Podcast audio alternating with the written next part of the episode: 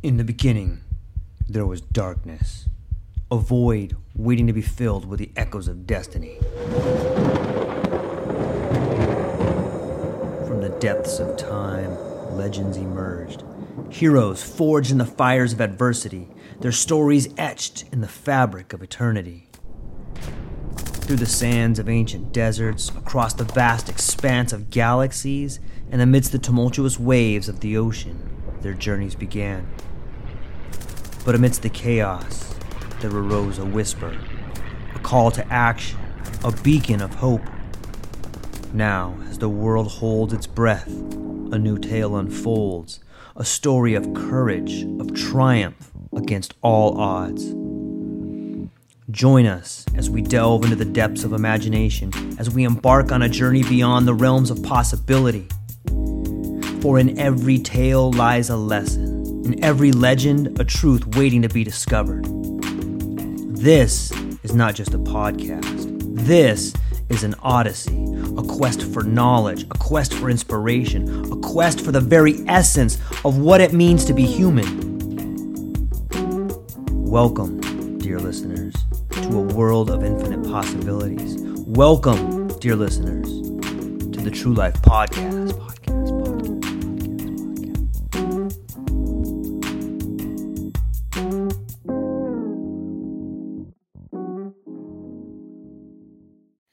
Got my pen and some paper. Here's George for you, ladies. Right here. Today, Sebastian hosting the podcast we have over here. I'm gonna turn it around, man. I have so many questions for you. Oh man, it, it would be a that's a whole nother show, man. But we'll go back and forth. Don't worry about that. Ladies and gentlemen, welcome back to the special nighttime edition if you're in Hawaii of the True Life podcast. It is uh mid-morning if you're where Sebastian is over there in Germany, I think. Are you in Germany or the Netherlands? Yeah, I'm in Germany. It's Okay. nine o'clock in the morning here. Perfect. And so for excuse me, for those who may not know, I would like to introduce my esteemed guest for today, Sebastian Marincolo, a true Renaissance soul whose journey through the realms of philosophy, linguistics, and the intricacies of the mind has illuminated new paths of understanding. Dr. Sebastian Schulz, as, he, as he's academically known, earned his magna cum laude PhD through a critical analysis of neurophilosophical theories of consciousness, mentored by luminaries such as William Lycan and Simon Blackburn. His academic lineage reads like a who's who of influential philosophers. We're going to get into some interesting stuff today. Sebastian, welcome back to the show, my friend. How are you? I'm great, and I'm really glad to be back. Yeah, me Thank too. you for having me. Yeah, I'm I'm hopeful that we'll make this our uh, you know, a once a month endeavor into exploring some new ideas. I think it's a great way Yeah. to I love that. to yeah me too so let me just start off with this one I, I was talking to a grower friend of mine um here in hawaii that used to grow large amounts of cannabis in california and he kind of grew at a time when things were getting into dispensaries and and you know he got to see the landscape change. And one of the things we were talking about is the way in which soilless mediums have fundamentally changed the the high have changed the way in which the high the high is. Maybe you could speak on that a little bit. What's your thoughts there About how soil, how how how the the the quality of the soil changed the high. That's what you were talking about. I, I would say like not only that but they've used soilless mediums in some ways like they'll just put them in a cube put them on a wall you know and it's Yeah. mostly because of testing that came in and all these ways that the they needed to, to have everything right for a dispensary but yeah that was that was the main question Yeah, yeah. Um, it, it's an interesting question because I mean, I had the privilege to work in the pharmaceutical industry in Germany. Um, we imported for the first company that imported Canadian cannabis, and um, um, so um, they set up a. I'm not going to name the company, but because I, I don't stand for it anymore. but I uh, they built um, a production facility in Denmark, and they have a zero pesticide policy. And Mhm. I remember we had discussions there that the problem is really to um, if you have testing for the pharmaceutical industry. I mean, it's it's very yeah. rigid, of course, um, and um, it's it's hard to get the pesticides out because, of course, the pesticides already come with the so- with the nutrients you give the plants because the nutrients come from plants that probably haven't been um, or have harvest been harvested in, in places where you know you have some pests. They're everywhere. I mean, that's how how you see how the pollution in the world comes back to us. Yep.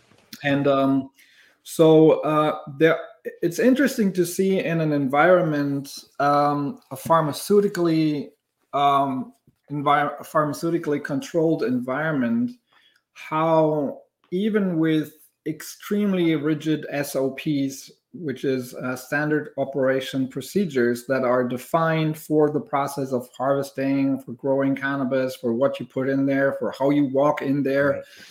And I remember I, as a communications director, I was responsible for uh, bringing the BBC into that facility in Denmark. And, you know, we, we walked in there like in a in a nuclear plant or something, fully covered, and they had to uh, swipe the um, the cameras with alcohol, etc. Because in Denmark they have a zero pesticide policy, so mm.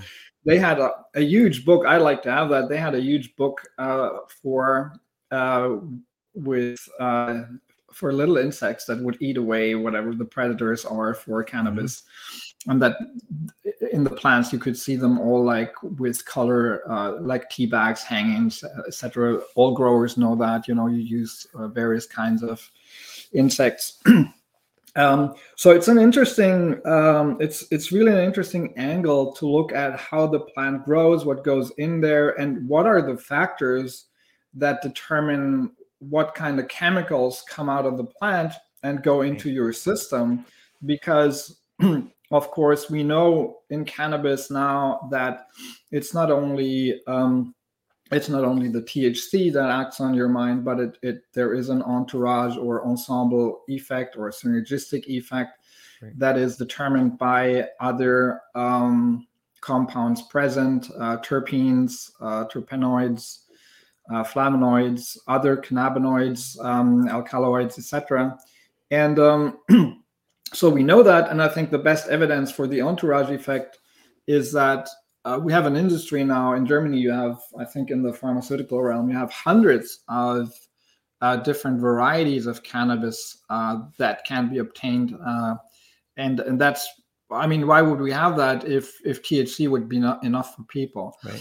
So so yeah, I'm I think that's a really interesting question. How does the soil affect the quality or whatever the plant builds? I've seen studies also on um, uh, how the lighting affects yeah. the, the, the terpenes and the cannabinoids that are built in the plant.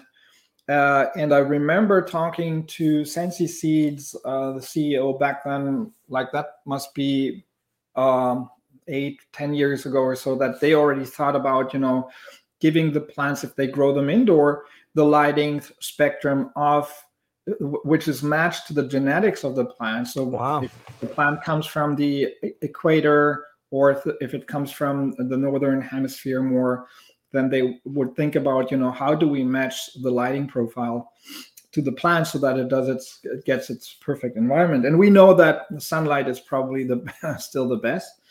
Yeah. Uh, and of course now with LEDs and all that coming in, it's it's it's really interesting once you get into the professionalization of all that in the pharmaceutical realm, but also in other realms. Right. And and I always thought that it's it's a pity that of course in the pharmaceutical realm uh, the good thing is that a lot of things get controlled and you can be sure that there's no mold in there and no pesticides maybe and no um, heavy metals. But then the problem is that they are only looking for for CBD and THC content. They they don't really give a shit about every, anything else. Right.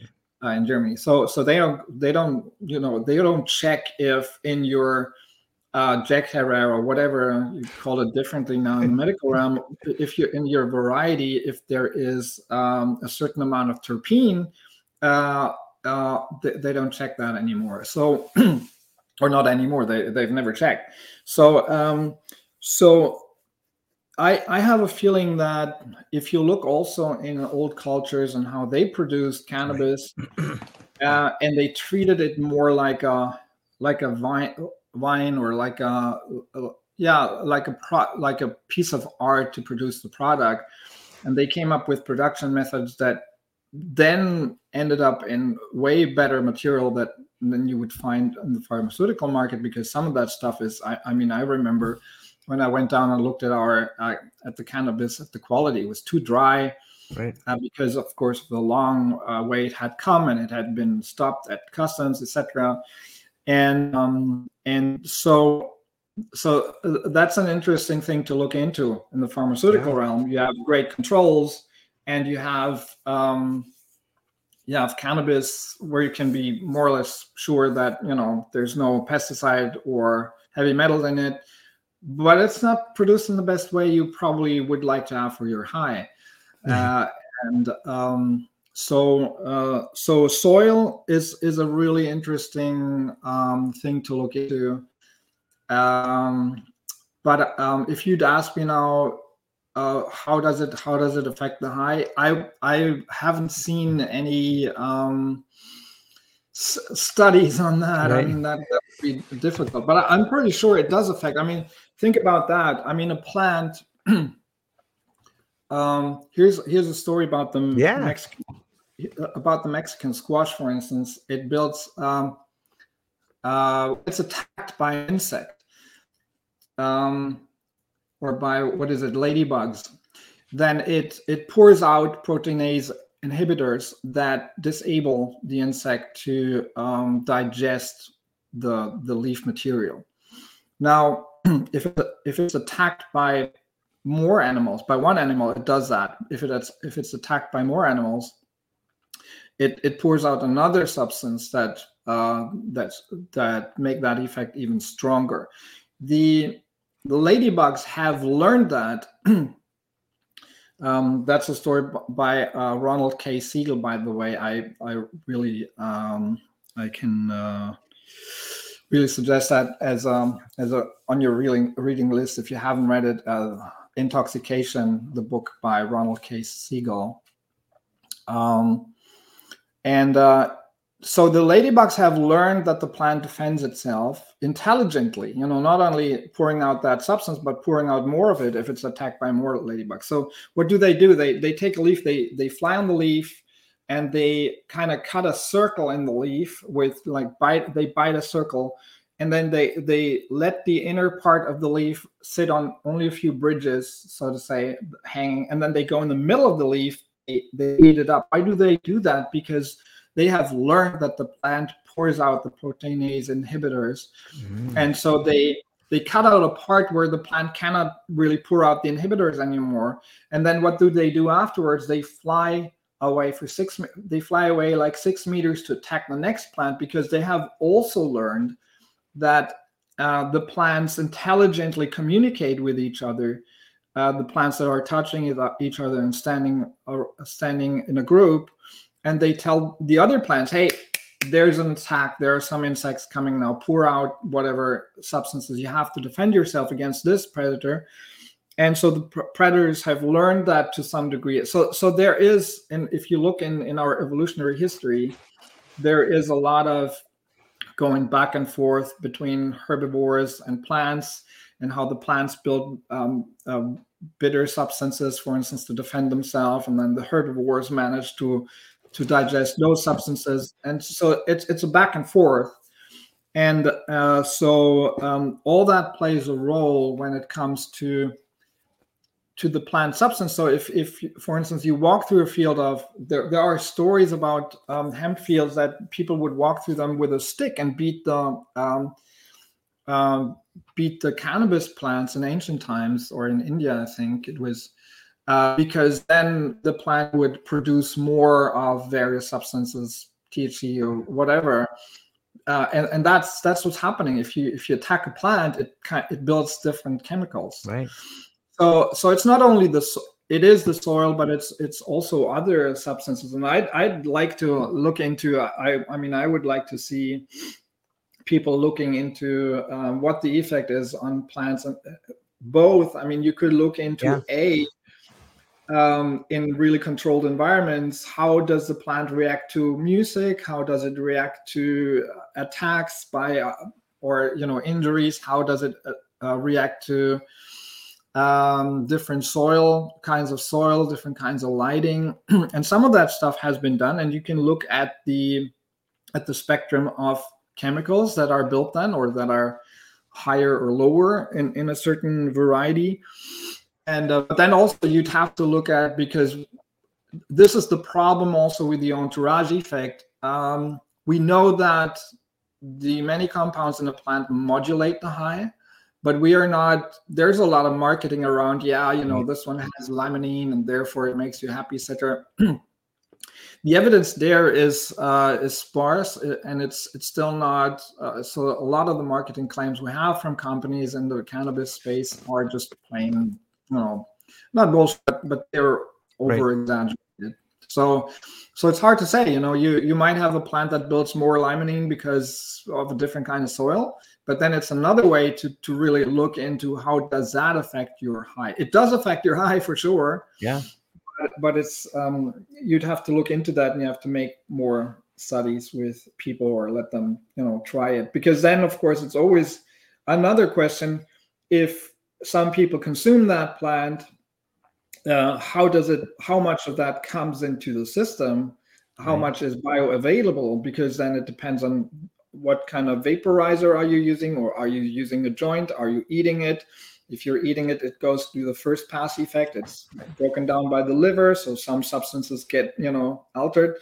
If you if you vaporize it it depends on the temperature of your vaporizer uh, what kind of uh, cannabinoid and what terpenes end up in your system more because they have different boiling points etc so it's not an easy thing to study Yeah. but uh, uh, in, in the future there's a lot to explore Yeah, it's fascinating. I, I, when talking with my friend, both of us had come from California and coming to Hawaii and, and trying trying the cannabis out here. At first pass, like, oh, this is not very strong.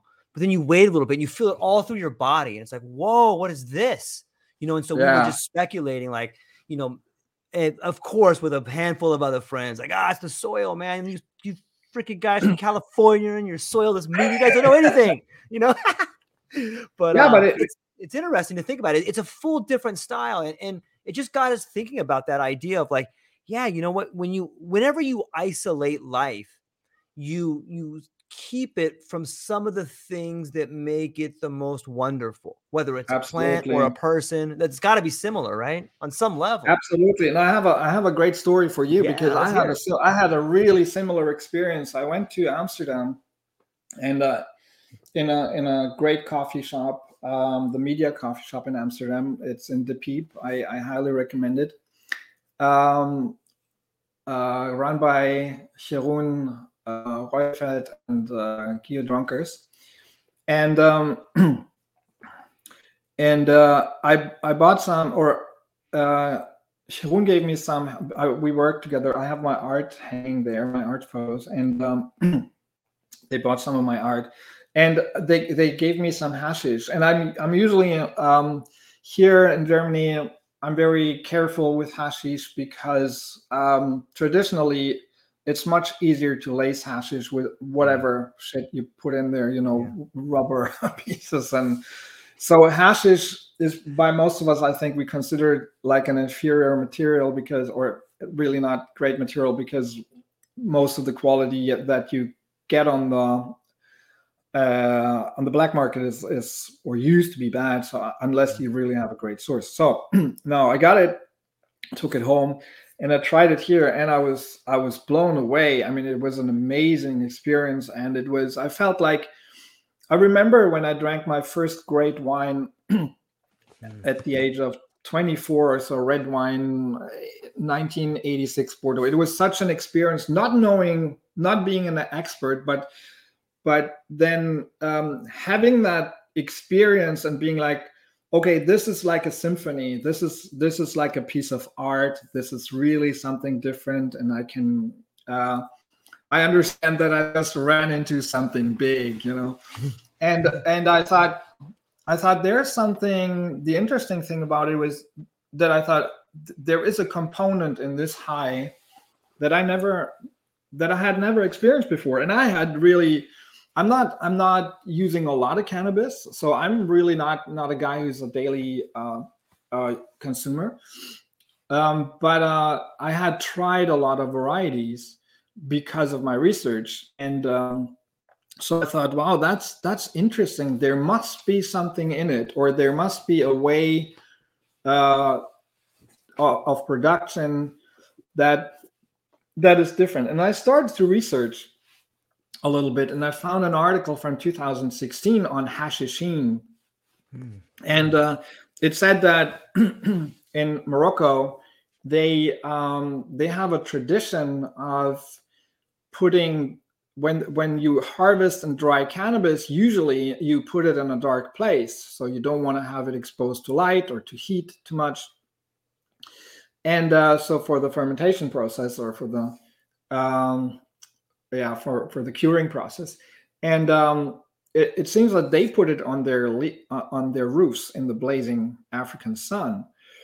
And um, and then researchers found um, a degradation product of they don't know what it is maybe of myrcene or some other terpene. And they called this terpene hashishene um, because they only found it in that type of hashish. Hmm. So um, maybe, I guess so. Uh, it, it, could be that this high was so different and so um, so balanced and different than whatever I had experienced before because in their tradition, uh, in their long tradition of producing hashish, uh, they had found a way to to cure or to to brew hashes in a way that you know gives you that kind of high. So I think it's it's an interesting would be an interesting journey really to look into the cultures of the world uh, African cultures, Indian cultures, and I mean, some people have done that to some degree uh, like the strain hunters or others, but to really look into how was cannabis produced. I mean, if you look into, for instance, Japanese tea production, and there are some mm-hmm. some teas where they uh, before they harvest the tea, they use they they they put it in a shade because then it doesn't become too bitter, etc. So I think in the in our old cultures, we really have a lot more knowledge. Um, cultural knowledge about how to treat a plant, be it like a banana or be it a tea, uh, a, a sort of tea, something, um, a kind of tea, uh, how to treat it so that it creates a great taste experience. And also when it when we talk about cannabis or other psychoactive substances, I mean, we have to be aware that these cultures didn't only look for a taste experience; right. they looked they really looked for what does what can this substance do to my uh, to my mind? How can it help me as a healer or how can it help me to um, to to obtain a great mental state? So uh, so i think um, there's a lot to be found and uh, combining that with new uh, methods of analysis yeah, to look into like what i just said. I mean yeah we can now look at the chemistry of the plant and we can find some things like hashishene that, that are new compounds. So I think it's a fascinating time to live in. And it's a problem, of course, that we still have regulations that hinder us uh, to, to do all the research. I mean, we have so many tools now and so many great people and minds to, to who could do that. But it's all slowed down by the regulations we have still.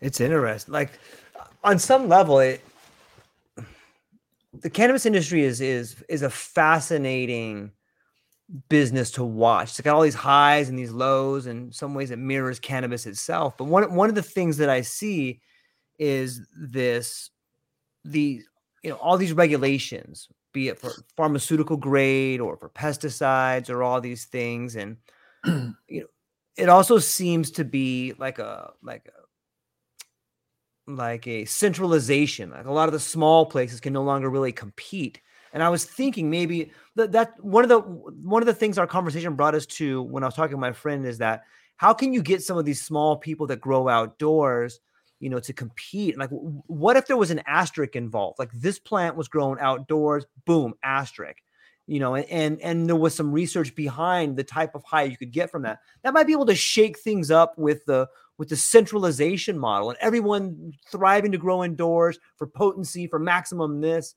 You know, I, what do you think about on shaking up the industry by marking things that were grown outside? Obviously, it might only play for boutique people, but it might be something that shakes up the industry. Might, do you have some other ideas to shake up the industry?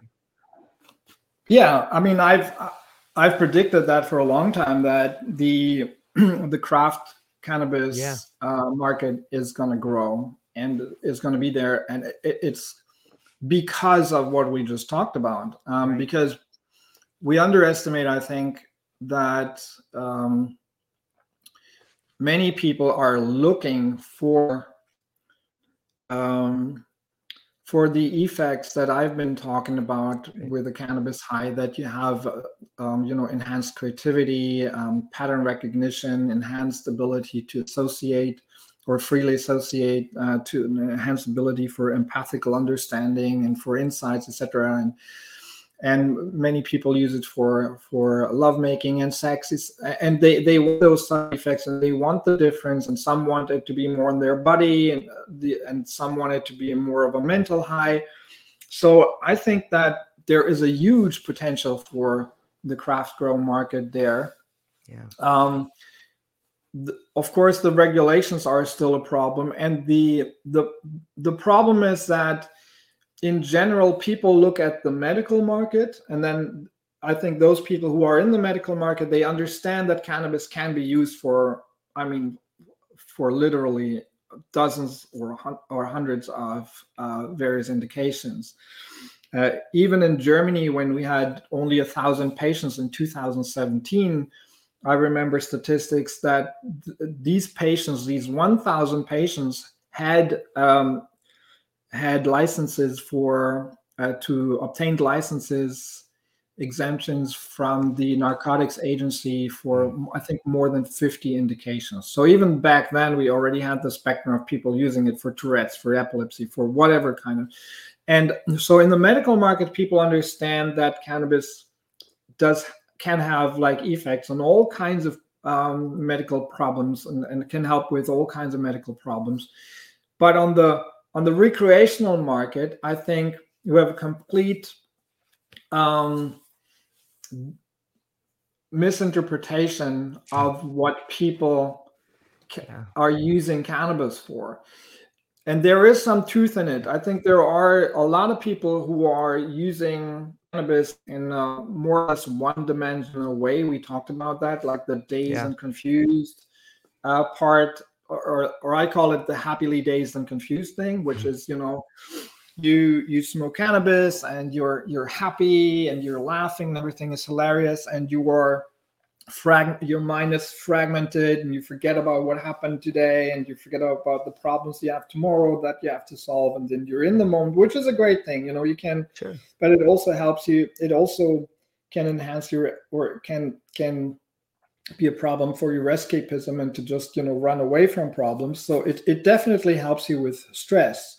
And stress relief of course is the most but that's a problem of the society we're living in many people are just you know they're stressed because they live in a in a, in a horrible system and um political system and economic system and yeah. moral system um so but but there still are many other people out there and there are going to be more as we uh, liberalize the regulations around cannabis that people will find out more and more oh no cannabis can not only make me happy and, and I, it's not only the state of being a little confused and being able to watch you know being focused on a movie or something but i can also uh, appreciate art more and i can yeah. go out and and uh, personally grow and i can go out and and have a better understanding of my kids or my wife when i'm thinking about them high or i can relate to other people better or etc etc you know so um if you um I, I think those people who are growing uh who are who are going into the craft grow idea should um, should look into into that crowd, but also they shouldn't forget that um, we are in a different time now, and of course, the market regulations are not strict enough to protect people still. I mean, I see that here on the CBD market in Germany, where you have CBD, for instance, it's, it's still not, there are still no clear regulations around it. So, what's happening? There are people who are selling CBD flowers, they're selling flowers from CBD varieties, and they spray them with uh, synthetic cannabinoids or whatever kind of shit. There are mm. pesticides in there, there's all kind of shit in there. Yeah. So, so even if you're a craft grower who um, emphasizes growing organically and you know using the right soil and growing outdoors, uh, I think you should to some degree make sure a that the a from a from a standpoint of the society we should make sure that there there are market rules so that no you know people enter the market who are producing just bullshit and calling it organic or calling it whatever. And and the growers should make sure that even if those regulations aren't there they should just you know be very careful in what they sell and make sure that it's controlled right for uh, pesticides and for uh, for mold uh, because for instance mold is a different problem now also because if you're using a vaporizer mold can be a really a real problem for your lungs mm. you know uh, uh, if you're using um, uh, a joint, it's maybe a different story. It may still be a problem, but but so so there are issues, and even from from that side, I think so. You should combine if you are in the craft grow field, you should combine uh, the technology, the, the abilities you have to produce clean material. I mean, yeah. uh, and, and, to make sure that there are no toxins in it, and um, but but then to focus on what you can give to people and to to market it that way. Yeah. And that market, I think it's it's going to be big. I think it's, it's not going to be fifty percent or so, but it's because uh, not everybody can afford that. But I think um, and wants that. But I think uh, there's a good fifteen percent of the market that could go in that direction, or 10, 10 to fifteen percent. I uh, just an estimation, but I, but I think in the long run it depends on education. That's the problem with the prohibition and with the consequences of the prohibition that we still don't have enough knowledge around the whole plant and the process and you know what goes into it. and you can see people still using their cannabis and they you know they have their little back and they leave it in the sunlight, they leave it in the heat because for them they don't understand that it's a that it's a, a plant it's a plant. they just consider it as it's there's in that material there's THC and this kind of stays in there or not, but that's not. I mean, you wouldn't leave your yogurt around for for mm-hmm. for weeks and think that you know after three weeks in the sunlight it's going to be the same experience. you know. Yeah, that's a great way to look at it. Yeah. You know, I'm I'm fascinated by the way in which altered states can give us different insights into the way we live our lives. And you have an incredible background in that. I'm wondering this is kind of a for those listening to this question, I'm sure you're a fan of Sebastian here. So I'm sure you may know his work, but I'm just gonna throw this question. It might be kind of big for some people, but maybe you can can, can you, Sebastian, see any potential for synthesis in the neurophilosophical theories and your work on altered states of consciousness through cannabis research? What do you mean by synthesis? like, I'm, I'm just, I'm, I, I, yeah, I think I understand the question, but I'm, I'm just want to make sure that I understand you correctly. So it seems to me that there's evolving ways in which we're understanding consciousness. Yeah. And yeah. right. And and and if we look at cannabis research, we're we're looking back. We've already spoken about how they would come through and they would beat the plants to produce a different type, and the way in which they looked at the high was much different. You know, is there a synthesis there? Are, are we are we looking back on on hey, this particular research is showing us how we can model reality in the future with these theories?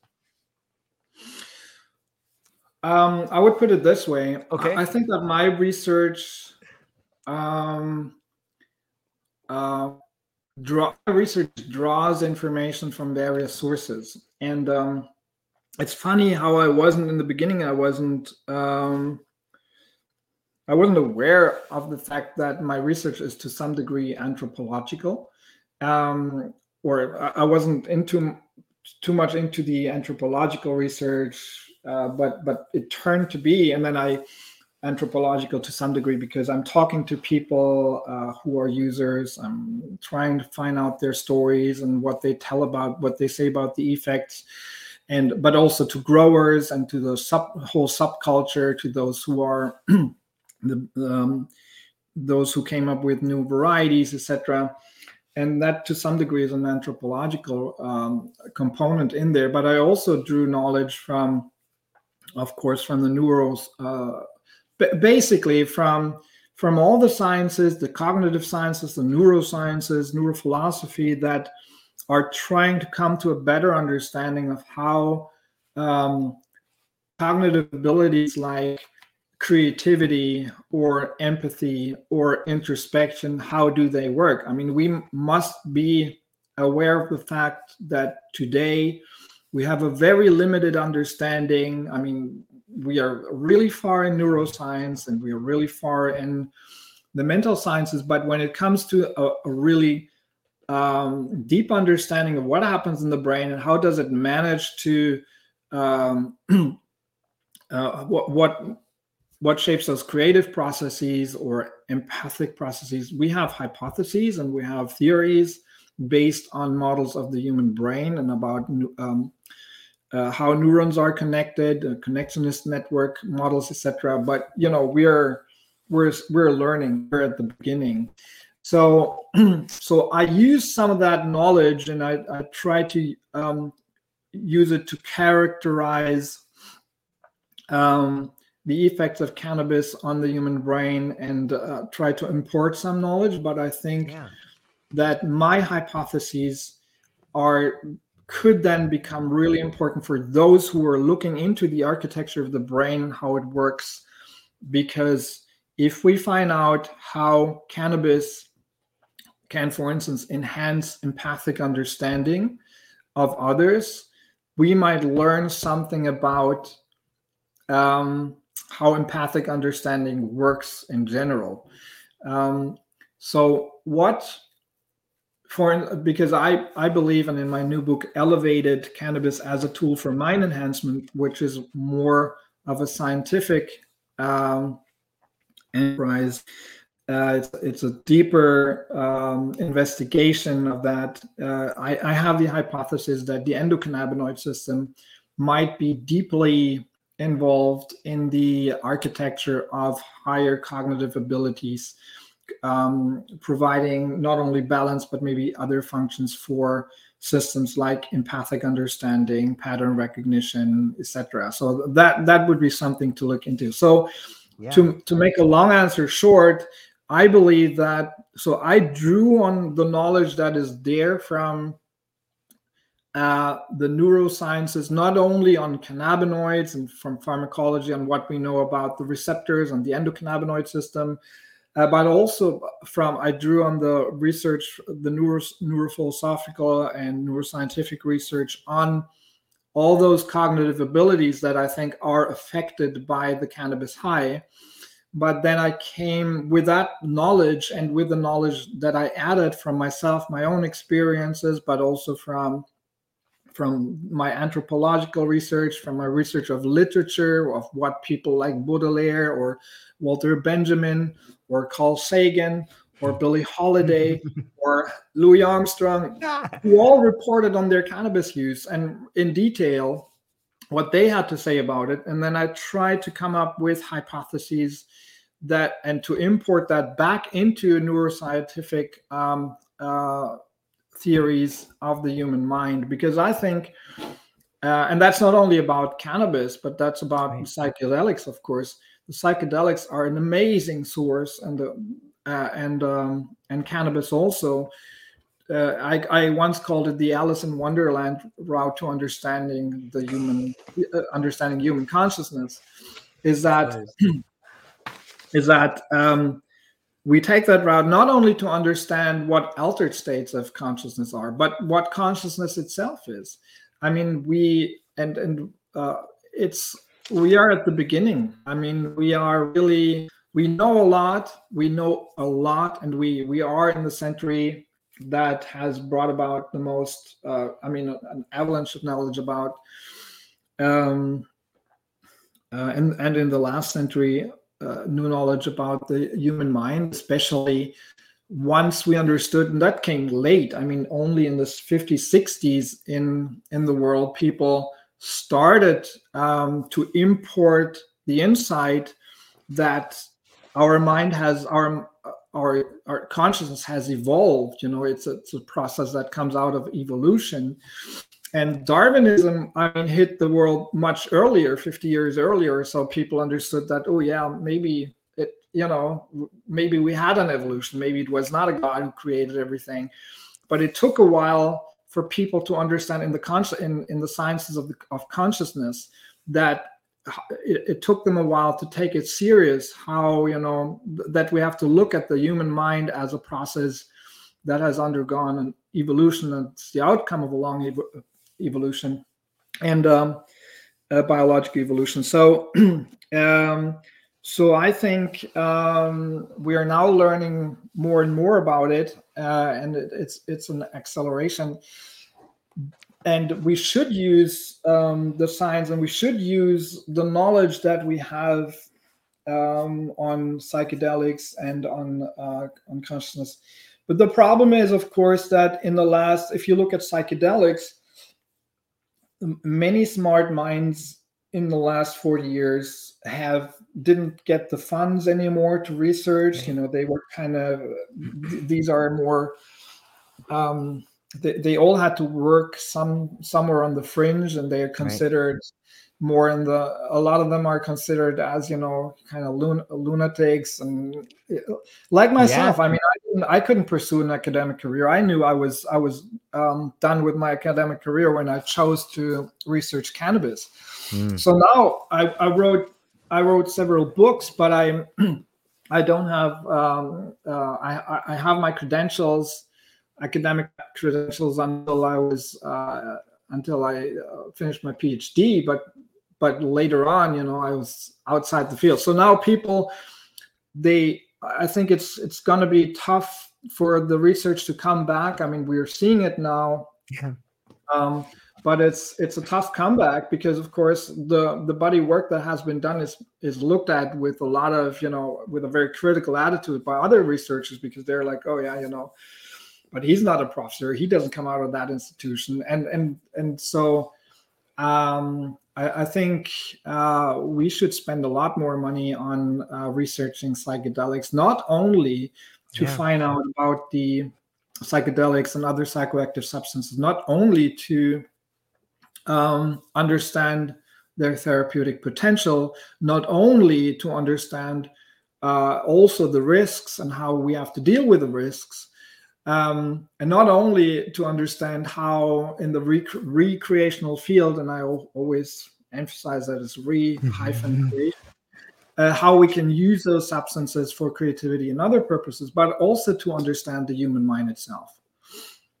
And um, and the human mind, it's we always talk about uh, consciousness and altered states of consciousness, but that's that's built in. It's we we right. very often believe uh, most of us, I call this, I, I, think we talked about that last time, I'm not sure. I call this the rational reconstruction era.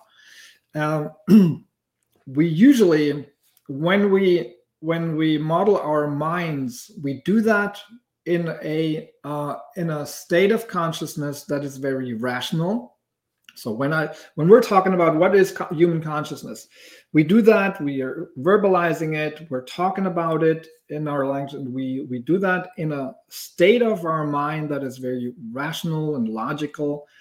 But that's not the state of just we're in all time. We're sleeping every night. We are um, every night we are dreaming and we are in a psychedelic state for a longer time. During the day, we're going through, hopefully, some of us still do, going through uh, phases of ecstasy or phase of we're half asleep or daydreaming. We're going through states of um, uh, hypnosis or when we are in an almost ecstatic trance when we are in or our trance states dancing or orgasm which is also a, a different um, uh, state of mind um, different an altered state of consciousness. So that's part of who we are and our brain has its own mechanisms to to change uh, change its chemistry during the night etc to induce those states also. So these are um, in, these are states that we're using also uh, and, that are useful for us to perceive the world, to interact with the world. Uh, uh, I mean, there's still a huge debate about what dreaming is good for. Um, but so we, we need to understand that um, altered states of consciousness are part of who we are, it's part of our nature. And the research of altered states of consciousness um, is in my view, is, is one of the most profound ways to understand the human mind better and the whole spectrum of um, conscious consciousness states that the human mind has uh, to interact with the world. So it, it's it's really about us. I love so it's, that. It's, it's basic science. Yeah, it's it's too bad Eh, see, this is from a guy like I I don't have any science background whatsoever, but it seems to me that it's a problem that we got away from people self-experimenting and we still do it like i do it most people do it but it's not really accepted in the scientific field on some level but it seems to me that that's a great way for people to have insights about what's going on in their own brain like that's that's some pretty interesting research right? Yeah yeah, it is. I mean, um, if you look at um, introspection, yeah, um, the term comes from intra intra spicere, which means literally in Latin to to look inside yourself. We basically, when you ask yourself, how does that work? You know, um, the metaphor suggests that you turn around your eyes. So you just look at me and you'd see my eyes go white and i'm looking inside. So now what would i see if i would do that? You know i'd see some gray matter blubbering probably very dark if i if i have a torch you know.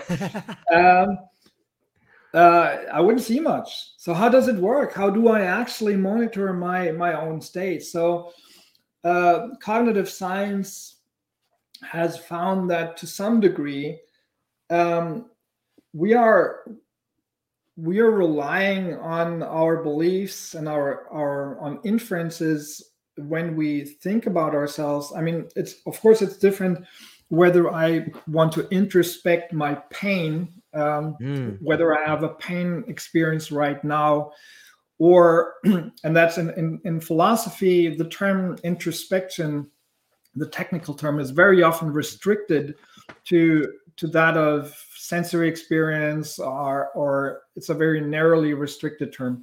When i talk about introspection i mean more the term that or i mean more um, the concept that we're using in everyday um, in our everyday language which right. would also include what I have called in my books reflective contemplation. Mm. If you ask me, Sebastian, are you a courageous person?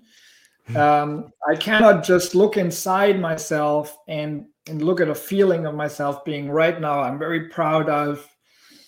I don't know. I've seen my five-year-old daughter yesterday performing for the first time in her kindergarten. I'm very proud of that. Congratulations. so, so, yeah, but um, uh, but so what do I do? What do I have to do um, to be able to introspect or to come up with an answer when you're asking me, are you a courageous person? And um, it's interesting because uh, when we spell it out, uh, we know that memory plays a huge role.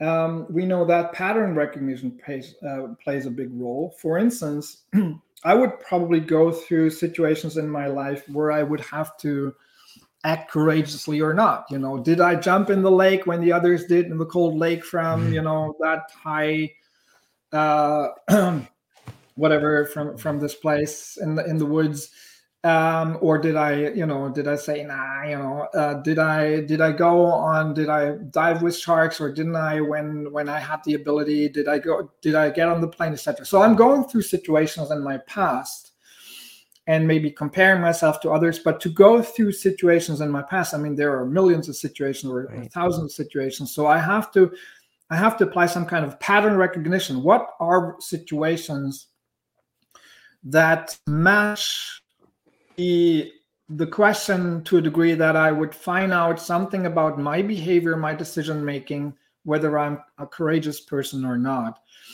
Uh, I could also I could also answer the question or come to an answer for the question additionally, probably by imagining situations. Mm-hmm. If you're asking me, are you a courageous person?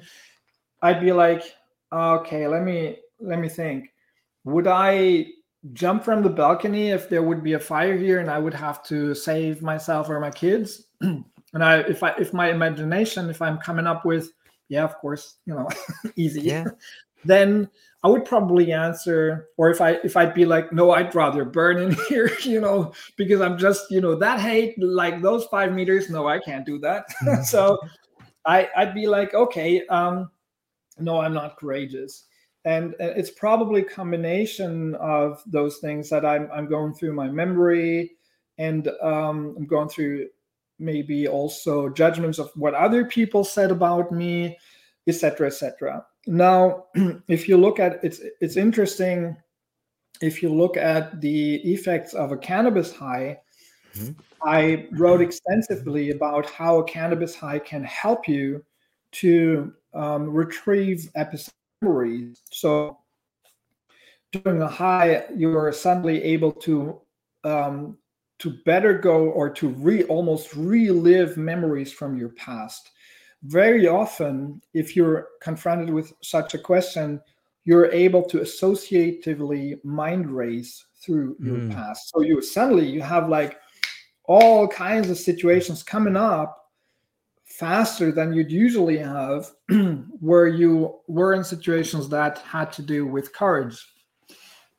Your imagination is enhanced so your pattern pattern recognition might be enhanced. Um, you so it seems like you're better able to pick out the pattern courageous or non-courageous behavior. Um, and we know that pattern recognition is enhanced in other ways too when you're high then your your ability to imagine things is enhanced and so i believe that because of some of the more basic enhancements cognitive enhancements which would be the enhancements of episodic memory the mm-hmm. enhancement mm-hmm. of pattern recognition the enhancement of associative mind racing going fast through memories the enhancement of imagination uh, probably because of that i have what many, many, many people describe during a high enhancement of the ability to introspectively see themselves or to come to introspective insights. Mm-hmm. So, um, so this is um, a big part of what I've been doing was to look at the whole spectrum of cognitive abilities that are affected not not only enhanced some of them can be negative. It depends also on the doses that you're taking with cannabis. Right. and it's always a question of balance but some they they are all affected to some some degree. And some of those cognitive uh, abilities add up or are implied in more complex cognitive abilities like empathic understanding or introspection and so you can explain to some degree that introspection might be enhanced during a high in, in various conditions because of the enhancement or the alteration of other or the or the way other cognitive abilities are affected. But to understand that, right. of course, you must understand what introspection is. You must understand a little bit more about the architecture. And again, we have uh, we have the import. You can take that. I, I've drawn a lot from the philosophy of mind and the philosophy of uh, consciousness, and, and, the cognitive science is about the term introspection and the nature of introspection, but then there's an import back, and I think um, there's there's an interesting there are interesting hypotheses about introspection coming from my research that researchers there could look at and say, hey, maybe the endocannabinoid system is involved in some of these processes. Maybe we understand better understand how those things are related at the architecture level. Level. it, thank you. It's it's it blows my mind to think about that. On a follow up question, like let's say there's someone that uses cannabis on the regular or psychedelics on the regular, and they do find themselves having this new way in which to thoroughly navigate the landscape, be it introspection or they have a heightened sense of imagination. Do you think that it becomes it becomes um even able to get to that state of awareness without the the agent afterwards or, or it might it atrophy if you don't have it afterwards does that kind of make sense you know what I mean? you know what i mean by that um, no i'm not sure about the question okay. can you, can you restate okay so say so say for me like i do a lot of psychedelics i eat a lot of yeah. mushrooms and i find right. one thing that i really love about it is the fact that it does give me deep in, in introspection on myself, on my relationships, yeah. and it allows me to navigate yeah. this space of like, oh, okay, here's me and my wife were having this conversation. This is clearly a negative feedback loop. Wow, I can notice it. That's interesting how that happens. And now I know how to fix that. And now I know what it looks like, you know, and I have this right. interesting perspective.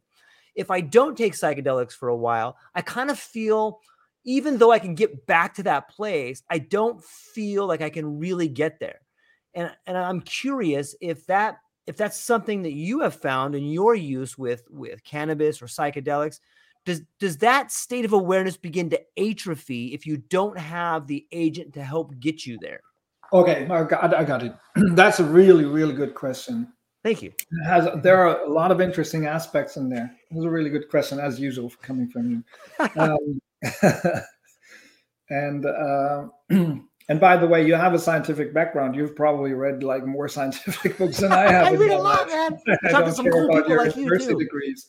So, um, um, I here's the thing. I believe that. Um, well, let me talk about my experience first. Yeah, I please. I had the experience that, for instance, with imagination, um, that in the beginning especially when i when i used cannabis in my early mid 20s i could i could visualize i could really trip on cannabis yeah. and not, they were not high doses but that's probably also because i'm a very imaginative guy and i i, I i'm over i've worked as a creative director so um so i could i could see i could lay down be high on just on cannabis and see uh swarm of birds flying into the cage and then it was like a camera movement around the cage. The cage would open the birds would turn into a different feature.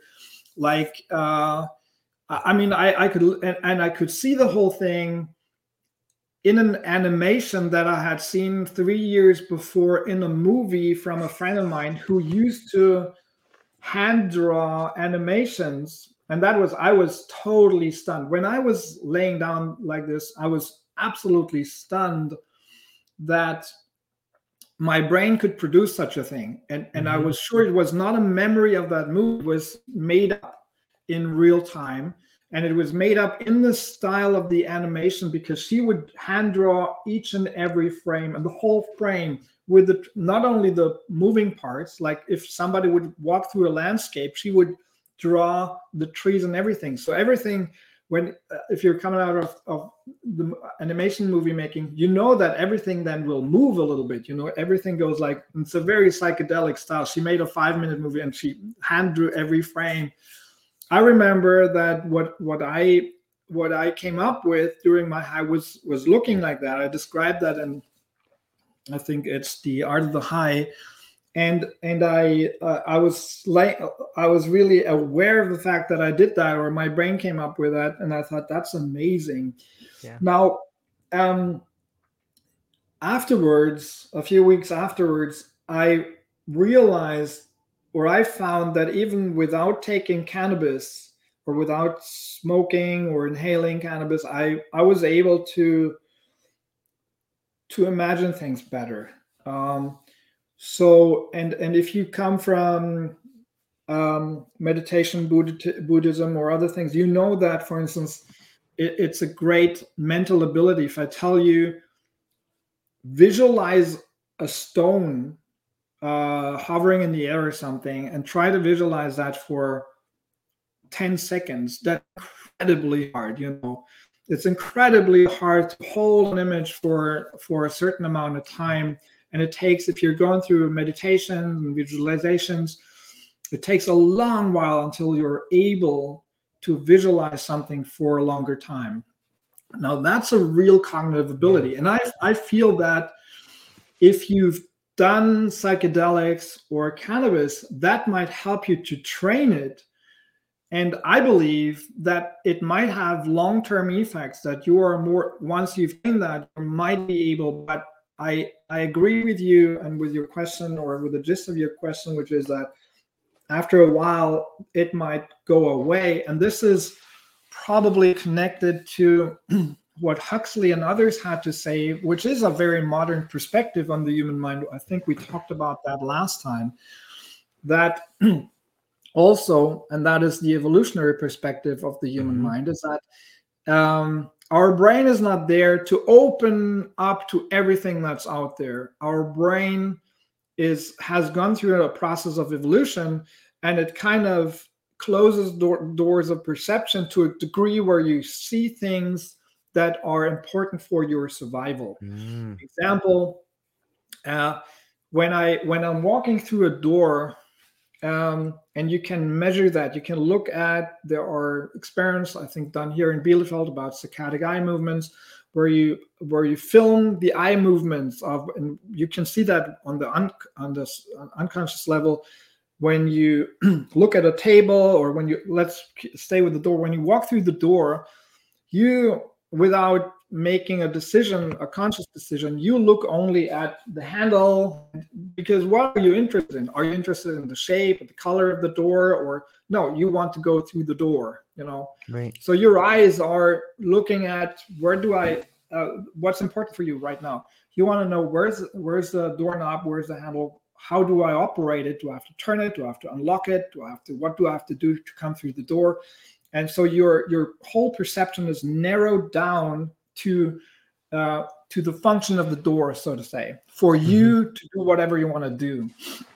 If you're if you're a Stone Age man and you're running away from an animal, that a predator, and you you see a tree, you're not gonna wonder at the beauty of uh, of the bananas or the apples that are hanging from the tree. You know, you're looking at the mm. tree like where where is where can i grab something that i can so that i can run and climb the tree so that i get away from the predator so your your perception is narrowed down extremely and and that is what happens in everyday life so mm-hmm.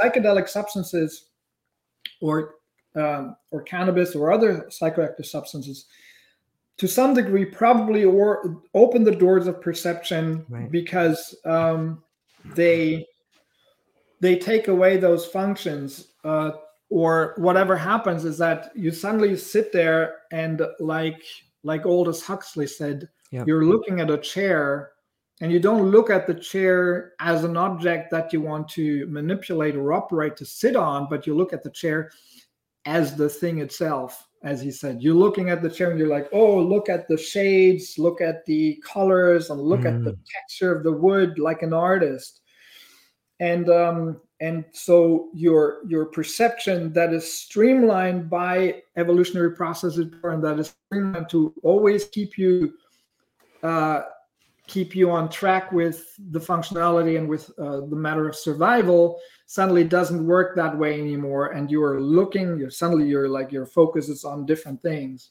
patterns. And i think in introspection is it's it's similar um, as we navigate through the world I mean, if you are, let's say, if you're driving a car on the street and you suddenly become introspective and you think about, hey, and we do that sometimes, you know that yeah. we do that sometimes. So we're driving on the street and we're like, wow, you know, now I have that insight about my wife and why we're always clashing when the kids do this or that or blah blah blah, yeah. you know, and then yeah. Uh, but we're still navigating through the world, still navigating, and we're still able to manage traffic. And with a psychedelic, maybe we're not able anymore to do that because we're so absorbed by the process, right. but we're using so much more energy for the process. So, so to say, cognitive energy, because our full focus is on it. And we all know, you know, if you have the full focus on the process, you're getting further. If you have the full yeah. focus eating food, you're going to be able to discriminate so many more tastes. You're going to go so much deeper into the ex- taste experience of food if you're thinking about a process so much more. I think um, I, I, heard a talk once about Socrates that said uh, it was basically a talk about what is what is the concept of genius, and there was one great idea in it that said maybe a genius is somebody who can um, just concentrate on one thing just for a long a, a long time and uh, there are stories or anecdotes about Socrates, the philosopher, uh, who was wandering around and then stopped and just thought about things for for hours and was standing there in the rain or something and was just like thinking. Yeah. And and I met philosophers like that. You know, when I was in the states, I met David Lewis, who who you would feel would be like this too and would just uh, stand there and stop and and you, you would talk to him in a in a talk after he's given a talk and then people would talk would be like okay um he would think about the answer to a question and he would uh, he could you know you could talk to him. I remember it was amazing and he was just not there. He was just thinking it's just thinking about the question and then after five minutes which is really a long long yeah. time everybody was waiting you know it was a stream it was a talk for I don't know, 40 minutes and then 15 minute section at the University of Chapel Hill uh, at uh, North Carolina. Um, and um, and then I think it was uh, Jay Rosenberg or so moderating the talk, and then he was like, after uh, after no no no answer came, he's like, oh, okay, so maybe we go to the next question, and then the next guy started to to answer uh, to to uh, pose a question. In the middle of this question david lewis gave the answer to the next one just totally ignoring the guy. I mean uh, uh probably was a little bit uh, on the autistic spectrum. I mean not a little bit but probably a lot. And but but maybe this ability to t- completely yep. focus on one thing uh, gave it made him also so special yeah, I think I think that explains the absent-mindedness of times too. Sometimes people who, for me, sometimes or other people I know that use cannabis, sometimes it appears this person's pretty absent-minded, but maybe it's just all the focus, all the the light is yeah. on this one thing, so everything else falls to the side. You know, like oh yeah, but that could be an evolutionary problem too. You might get eaten by the dinosaur if you're absent-minded, right? Yeah, absolutely. I mean, yeah, but but look into um, if you look into populations and not only individuals. I mean, then you um, then you understand that probably it's great to have mm-hmm. one guy in right. a family or in a tribe that's totally absent-minded and solving problems. Yep. Maybe thinking about how can I uh, generate a fire or something. That guy alone or the lady alone, woman alone would would be eaten by a predator because uh, because she would be too focused, you know, working on the problem, and then the predator comes and in the fringe of her experience, she doesn't see it anymore, and then she gets eaten. So she's not a survival model. But in a tribe where others take care of that task, she might be the one to uh, actually help the tribe survive by generate by managing to invent something to generate a fire you know to work it out with a stick etc because she's thinking for such a long time. And i love there is a short uh, clip uh, from ian mcgilchrist. Oh i love it you, yeah. you know the book. The matter with uh, things or, or yeah. and or the, no, the, the master and his uh, emissary. Master and his emissary. And um from a from a talk he gave, and it's I, I think it's illustrated, um, animated uh, clip about the left um, brain hemisphere and the right brain hemisphere, and how they uh, how how how important it is that we have those hemispheres mm-hmm. to some degree working against each other. And he's giving the um, the example of a chicken that needs to have the ability to focus in a certain visual field and to keeps keeps the visual focus in a certain visual field to pick up seeds and to motor control exactly where to pick up the seeds. But then if if there's no other system that tells the chicken hey there is a predator up there or there's a predator a fox in the wood or there's a bird predator up there there needs to be a different system that tells the chicken hey wait a second you stop that. There's something there run. And now you can see in in all of us that if it becomes too much that if you're if you try to concentrate on something and you always have that oh i'm hungry i should oh no oh somebody there was a noise oh no i'm so you become totally adhd Right. and um or you are too focused and then you're obsessed with something and you you know you you don't see other things. And and i i totally agree with you. And we talked about that last time. I think especially cannabis one of the fundamental effects i always talked about is the hyper focus of attention um, that you that cannabis can hyper focus you on something. And i think that happens with other substances too to some degree. And um, and also the redirection of attention and then we're coming back to the to introspection again which is if we are uh, looking at humans as they uh, as they navigate the world very often we are as we are awake, we're looking outwards. You know, we're looking at what where's the street, where's oh, I have to talk to you, I have to do this, and we're only to some degree looking at ourselves. Um, how do I feel right now? Should I, you know, am I uh, is, is my back hurting because I'm sitting in front of a computer all the time? You know, I'm like in the vi- in, in the visual world, and I totally forget about introspecting my own state, which is why cannabis and other substances can really reconnect you with your body again. Sometimes yeah. you're like, you're like, oh man, you know, my my neck is hurting and it's been hurting for days now, and I should just do my yoga, you know, uh, once a day, and I'd be fine.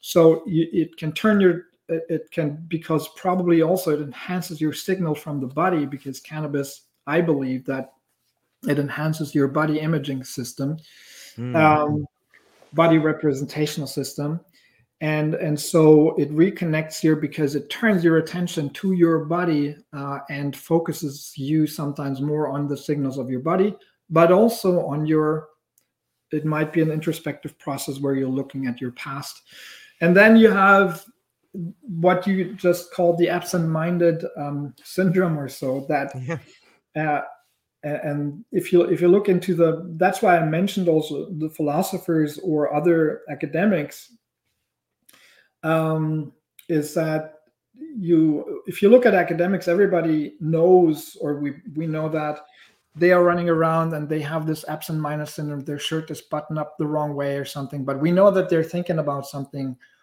uh, intelligently and mm-hmm. they're not you know they, they just have their attention they just chose or for some other biochemical reason they've streamlined their attention to some other things that are more yeah. important to them and um, i mean my favorite story is about norbert wiener. Did i tell that last time? I didn't. I don't think so no. Do you know the norbert wiener story? He no was tell it. He was, he was infamous for in the 50s Norbert Wiener was infamous for being the absent-minded guy. I mean, he he was the guy who came up with cybernetics, a Nobel Prize winner, and um, and um, he would walk over campus and uh, talk to a student, and then after talking, ran into a student after talking to the student. Norbert Wiener asked, uh, "So where did I come from before we talked?" And uh, the student said, "Oh, you came from there." Norbert Wiener was like, "Oh, then I had my lunch. Okay, thank you." And um, but but the, the the funniest story about him I read is that um, they moved uh, to a different house, and uh, his wife knew that he knew about his absent-mindedness, so she put a little piece of paper with a new address and gave it to him to put it in his pocket, so that when he would come home, he would drive to the new address. Norbert Wiener went to you know to his university to give a lecture or something, and then he had an idea on the way to his university. He took out the note, uh, or he took out because he had an idea and he wanted to note it down. He took he noted on the back of the piece of paper, then found the idea not to be worth you know exploring, threw away the paper, and after his lecture, he drove home to his old home, of course, and in front of his old home there was a, so that's how the story goes. I'm not sure but it sounds like if you listen to other if you read other stories about norbert wiener it sounds really like that could have happened so there's a little a little girl standing in front of this home and norbert wiener approaches the girl and says hey hey little girl. I i used to live here but i don't live here anymore. Do you know where i live now? And the girl, and the girl says yes daddy. Mom said you would come here. And so um, that might be an exaggeration, but I right. But um, Hilarious. But but actually, you know, I've seen people like that. Uh, David Lewis was when when he gave a talk in North Carolina. He was he was like that. It was amazing. Um, so there are some people who uh, for some reason or other, if if it's if it's a mental uh, thing or if, if their biochemistry is just like that or not, uh, they they are completely hyper focused on whatever they're thinking about. No social interaction during that time, and but we can learn from that, and we can learn also that of course. set and setting if you are in the wrong environment and you're taking a psychedelic or cannabis and you're focusing on the on the wrong thing you do stupid things uh, um, stupid and maybe dangerously stupid, you know. but you you can do really funny stupid things too. And I, I we went into those stories last time a little bit, but that doesn't mean that you might uh, be uh, you're that you're only that this effect is only detrimental to your cognition. On the con- contrary, it could mean that it helps you to focus on something uh, really hard and that you make progress in insights, for instance, on your relationship or mm-hmm. on scientific matters or and all the and we have a lot of we have a lot of reports from people who told us that they had great insights, not only Sagan or Walter Benjamin. and it's not only that they said that they had those insights, we don't have to take them by their judgment, but we have to look at what came out, and, and that's what I tried to do in my article on, for instance, on Walter Benjamin, or in my book, uh, what hashish did to Walter Benjamin. I have an, a long article on Walter Benjamin and Ernst Bloch in there, where I'm trying to reconstruct how they used cannabis, what they said about the effects it had, and what and how it then helped them, probably, highly probably, in my view, to come up with new ideas and theories that that really had a huge impact on society.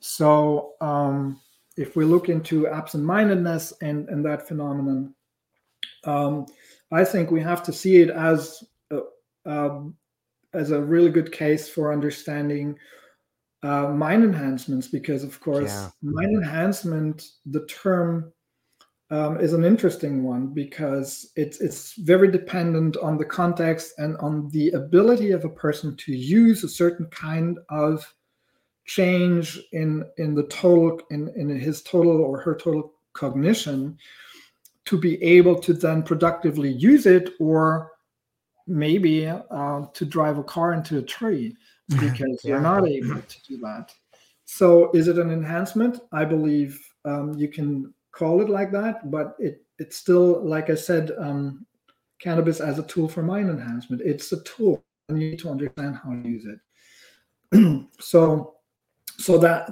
that's an interesting um, the absent-mindedness phenomenon. I think gives us an interesting angle and understanding on uh, mind enhancement, the term itself, and the problems and the potential of the alterations of cognition during a psychedelic or a cannabis experience. I love it. You know, it, it brings up a, a, fascinating idea that that I've been thinking about for a while, and I'm sure other people have too. You know, right now with all the regulations and, and the current state of cannabis or psychedelics, it's in this medical container, and there's a lot of talk about education, and there's a lot of talk about you know people finding healing. But it seems to me and i'm hopeful that this happens but the ne- the next phase may be what you're talking about a tool for mind enhancement and wouldn't it be nice to have a classroom where people could show you how to use this tool? Hey we're all going to get in the car today we're going to go for a drive okay we're going to and there's going to be people that can do it and people that can't do it and that's fine but there mm. should be actual places where someone who's really experienced sits down with other people who want to learn how to use this. Okay, we're all going to consume this today. We're all going to, I'm going to show you today you're not going to drive, but maybe next week you might be in the driver's seat. But you know, I could see, and maybe that's happened in the past. Maybe that's what some of the mystery schools were, or maybe that's what yeah. some of the the ashrams were, were. You know, it's like you are going to learn how to use this tool for effective mind enhancement. Can you see that coming in the future? Are you aware of that happening now, or would you like to see it happen? Well, I think it's happening to some degree. Um, yeah. With you know people exploring in, in uh, California, people exploring, for instance, uh, uh, yoga with uh, various with cannabis, or um, if to enhance. I, I, have a connection. Uh, Nick Karas, the is a sex therapist who reached out to me. A great guy, by the way, um, who uh, uh, integrates mm-hmm. cannabis into his therapies, and um, I, I, see that coming slowly. Um, and and there are various um, subcultures that are they're really far, you know, in in their mm-hmm. understanding of how to use um, cannabis or or other substances for various purposes. Um, but uh, but it's it's a long way, you know. And um, in Germany, we're hoping that we're going to have a change in the law in the next year. Mm. Um, probably it's going to take longer than we all were all hoping for. I mean, we were hoping for a full legalization for or regulation where um, people could actually uh, like would have something like dispensaries or so that's not going to happen mm. but my, maybe we're going to have social clubs and we're going to have decriminalization of more than like uh, 25 or up to 50 grams we're going to have people will be able to um, to grow three plants at home so that's a huge change coming here hopefully because government is shaky right now we don't know if it's going to survive uh, the troubles that are coming, but um, the the liberal green social democratic government. So we're all you know we're all hoping this is really going to happen.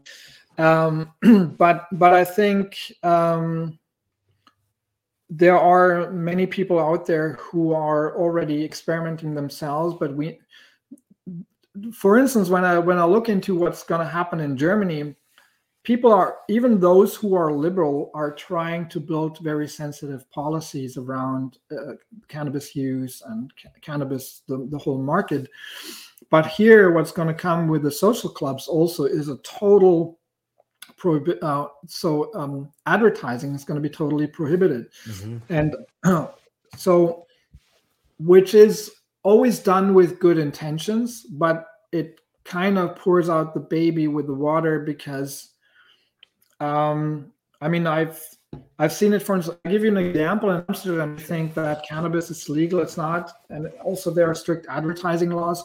I wanted to sell my cannabis macro photography to uh, Sensi Seeds, and I, I, I, did in the end. But they had to make sure that the photos of cannabis, and they are just photos of a plant, um, macro pho- photography, artistic macro photography they couldn't hang them in their offices that would have windows uh, where the public could, could look inside because that would be considered advertising for the plant and so so we don't only have those regulations for dealing with those substances or use or home use or growing but we also have those regulations for um, for advertising.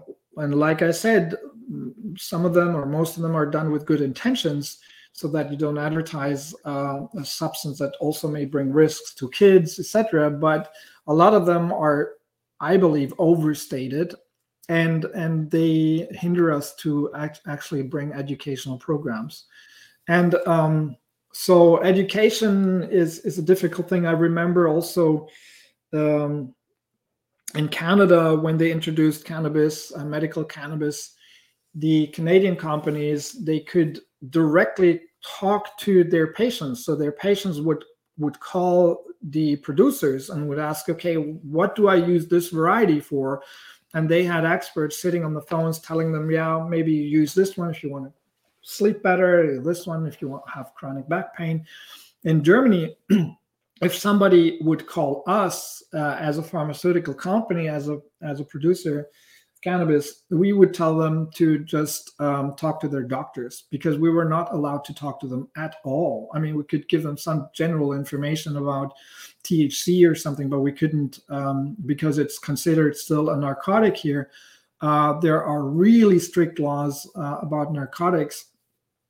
Um, and so we could see that education was difficult and and i still i still think that it's going to be difficult worldwide for people to go out and educate people because uh, or to explore those uses because mm-hmm. not only of the prohibition of the trade but also because of advertising laws but it's um, so we have to be aware that there's a there are hardly visible uh, barriers to the education of the whole field which if you look at it in a positive way once that uh, goes away slowly then we're going to have a lot more possibilities you know to talk about craft grow to talk about mm-hmm. cannabis to talk about cannabis and meditation to talk about cannabis and how to use it. Maybe for instance in psychotherapy.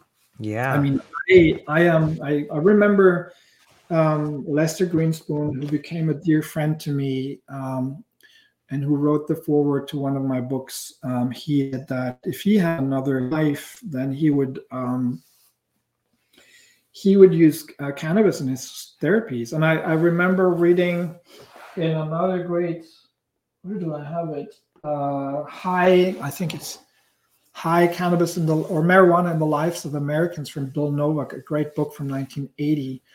Uh, there is a, an anecdote from a psycho therapist um, who says that he would have never used cannabis uh, during a session. I'm not sure if it's a psychoanalyst or, or was or a psychotherapist. I, I think it was psychotherapist. And he said that he once had an emergency call from a patient and she would talk to him for, I think, an hour or so. And he was, uh, it was in the evening and he had just smoked uh, a joint and he was high and he said normally he would never talk to a patient and, because of his own um, moral and his own belief that you know you shouldn't do that. And then um, the next time he saw her, uh, she said, "I want to pay you that hour." And he said, "No, you don't. You don't have to pay that hour. That's fine." And and she said, "No, I, I want to pay that hour because you were so receptive and you you you were special."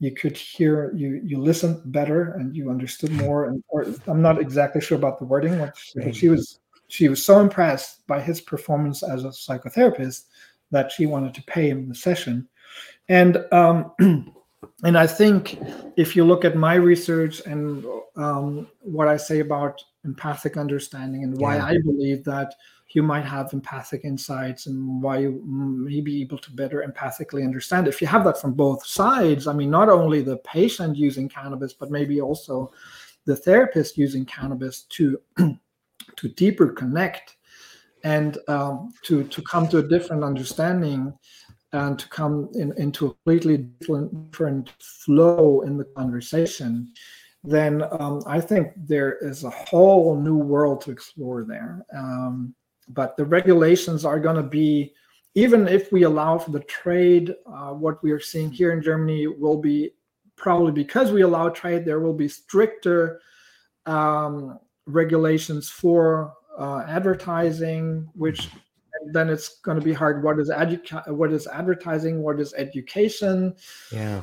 That on the pharmaceutical market here? So so um, yes i'm hopeful that in the future there is a whole new world to explore and a lot of people will explore that because the potential is just huge. It's it's incredibly uh, huge and it's it's so the, i think it's really valuable for society to have people going into that field and using it but also to change society because we are on Yeah. we are on, on track.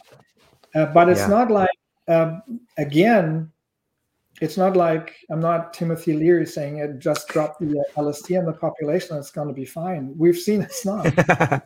it's, it, it doesn't work that way, sadly. it would Yeah. be, I mean, it would be nice, you know, if you could just drop it and everybody would be happy. But you you have to really look into sensitive uh, policies, and you ha- have to also understand those who are careful about it. And it's not, of course, some of them are, most of them are misinformed and they overstate the dangers. But we really have to sit together and think about um, uh, policies, and they will will have to be sensitive to to get this one on the better path than the last time. it's it's such an interesting time and and when i he- it's fascinating to me to see the way in which different areas and different parts of the world are responding to the legalization of cannabis of this plant you know and in the west over here in in in the united states like we have some bizarre rules like we can pharmaceutical companies can like you know they can tell people on tv to go hey go ask your doctor if you need this pill comes with a puppy and uh, you're, it comes with a nice vacation home by the beach. You know, there's Yeah. like there's just, there's just this incredible ads, and when I hear about legislation, be it in Canada or or in Europe or the United States, you know, I, I sometimes think to myself like, wow, it just it's so archaic, it's so huge, and there's so much money involved. Like sometimes I it makes sense to think like, and this is just my opinion that a lot of people don't even want to touch it because it means you got to go in and restructure the other laws too. And a lot of people don't want the other laws restructured. Like they already have them where they want them. So you're gonna why are you gonna open up this new can of worms? You got to fix advertising versus education. Well, what does that mean for the tobacco industry? What does that mean for alcohol? You know, like uh, there's a lot of there's a lot of people that don't want to that that thing opened up. Do you see it that as one of the reasons why it's it's moving so slow? Yeah.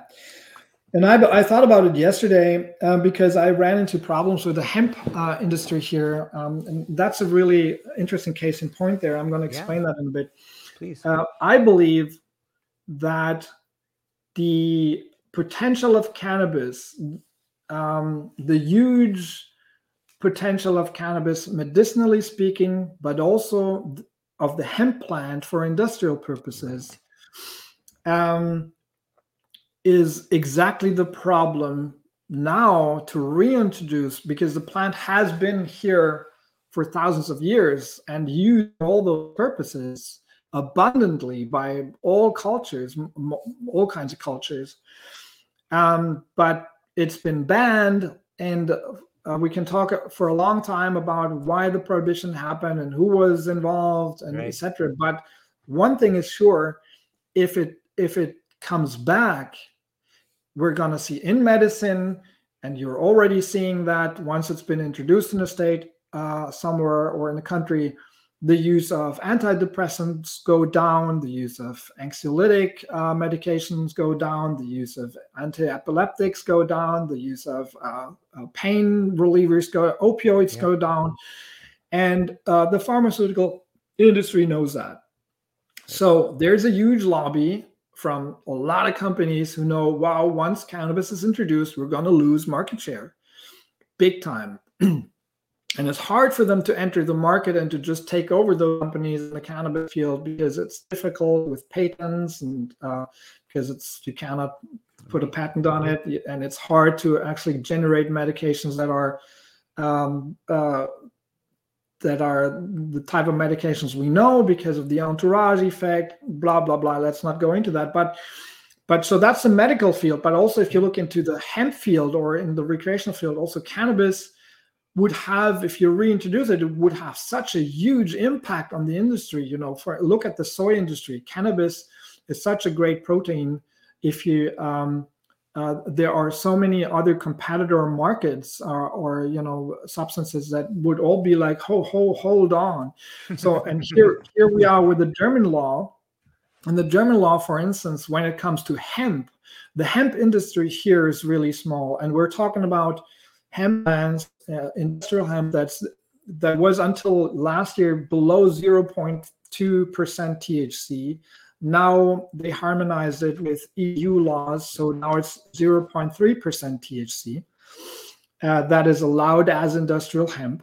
Now, if you're a hemp farmer, you, um, uh, for instance, you couldn't sell hemp leaf tea, even the hemp leaves from, I'm not talking flowers, I'm talking leaves from uh, industrial hemp because it was considered until quite recently um, a, no- a, novel food. So, novel food means in the EU, it means uh, that it's something that has come into the EU as a novel, even plant or extract that hasn't been in use before abundantly. So, we need to check it. We need to make sure that it's safe.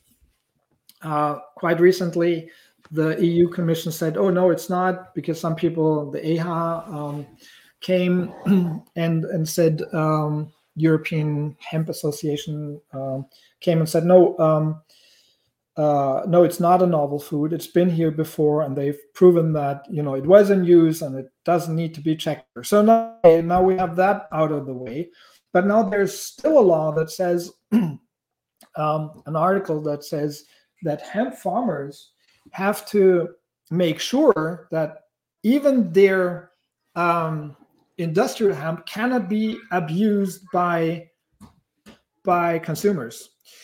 How would that happen? So now, if you're a hemp farmer and you're selling hemp leaves in Germany, somebody could come get it, come and get you and say, "Hey, wait a second! If you're selling hemp leaf tea, um, somebody could use 60 packages of that tea and and bake it into one cookie. And then you might have something that is like a, a high comparable to half a beer or something or whatever.